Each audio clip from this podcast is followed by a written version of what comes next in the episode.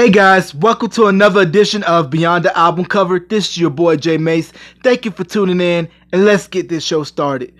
We're taking a look at a debut album from a quintet out of Baltimore, Maryland, which was very popular in the mid nineties, early two thousands, and they're still going to this day. I'm talking about Dru Hill and their nineteen ninety-six self-titled debut album.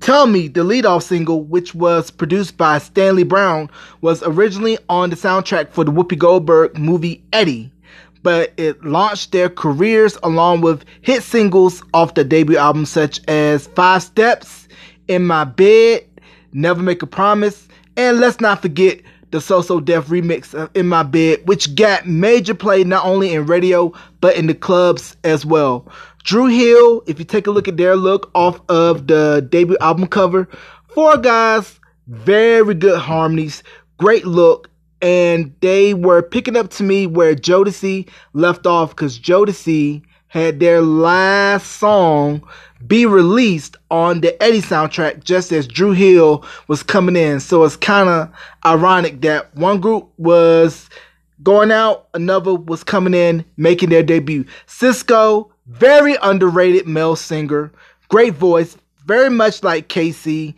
Jazz, great singer. Woody, great singer. Nokio, great producer.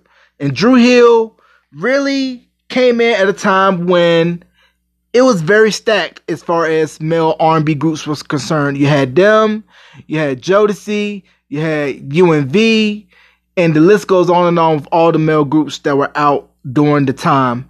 And what made Dru Hill so unique was the fact that all four of them can sing, harmonies were tight, and they had the D M V connection.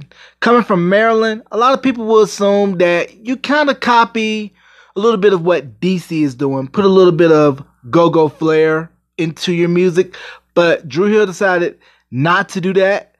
And it proved to be very successful. Then they later went on and put out another album two years later, Into the Groove.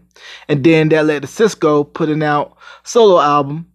And if you look at the Unsung episode that Dru Hill did just recently, um, Woody and Jazz are not in Dru Hill. So they got Smokey and Black from the group Player, R I P Static Major, in the current reiteration of Dru Hill. So Dru Hill is still out, still touring, still singing.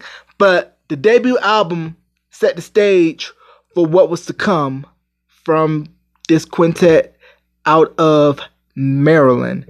That does it for another episode of Beyond the Album Cover.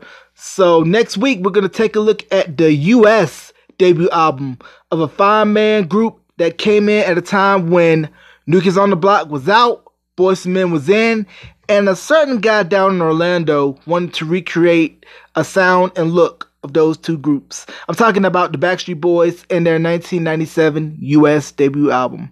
That does it for another episode. Tune in next week. Go to Anchor, Spotify, Stitcher, or any other outlets where podcasts can be heard. And I'll see you then. But also go to facebook.com forward slash beyond the album cover to listen to this episode along with past shows, and hit me up on Facebook, facebook.com forward slash Jarrell Mason. Peace.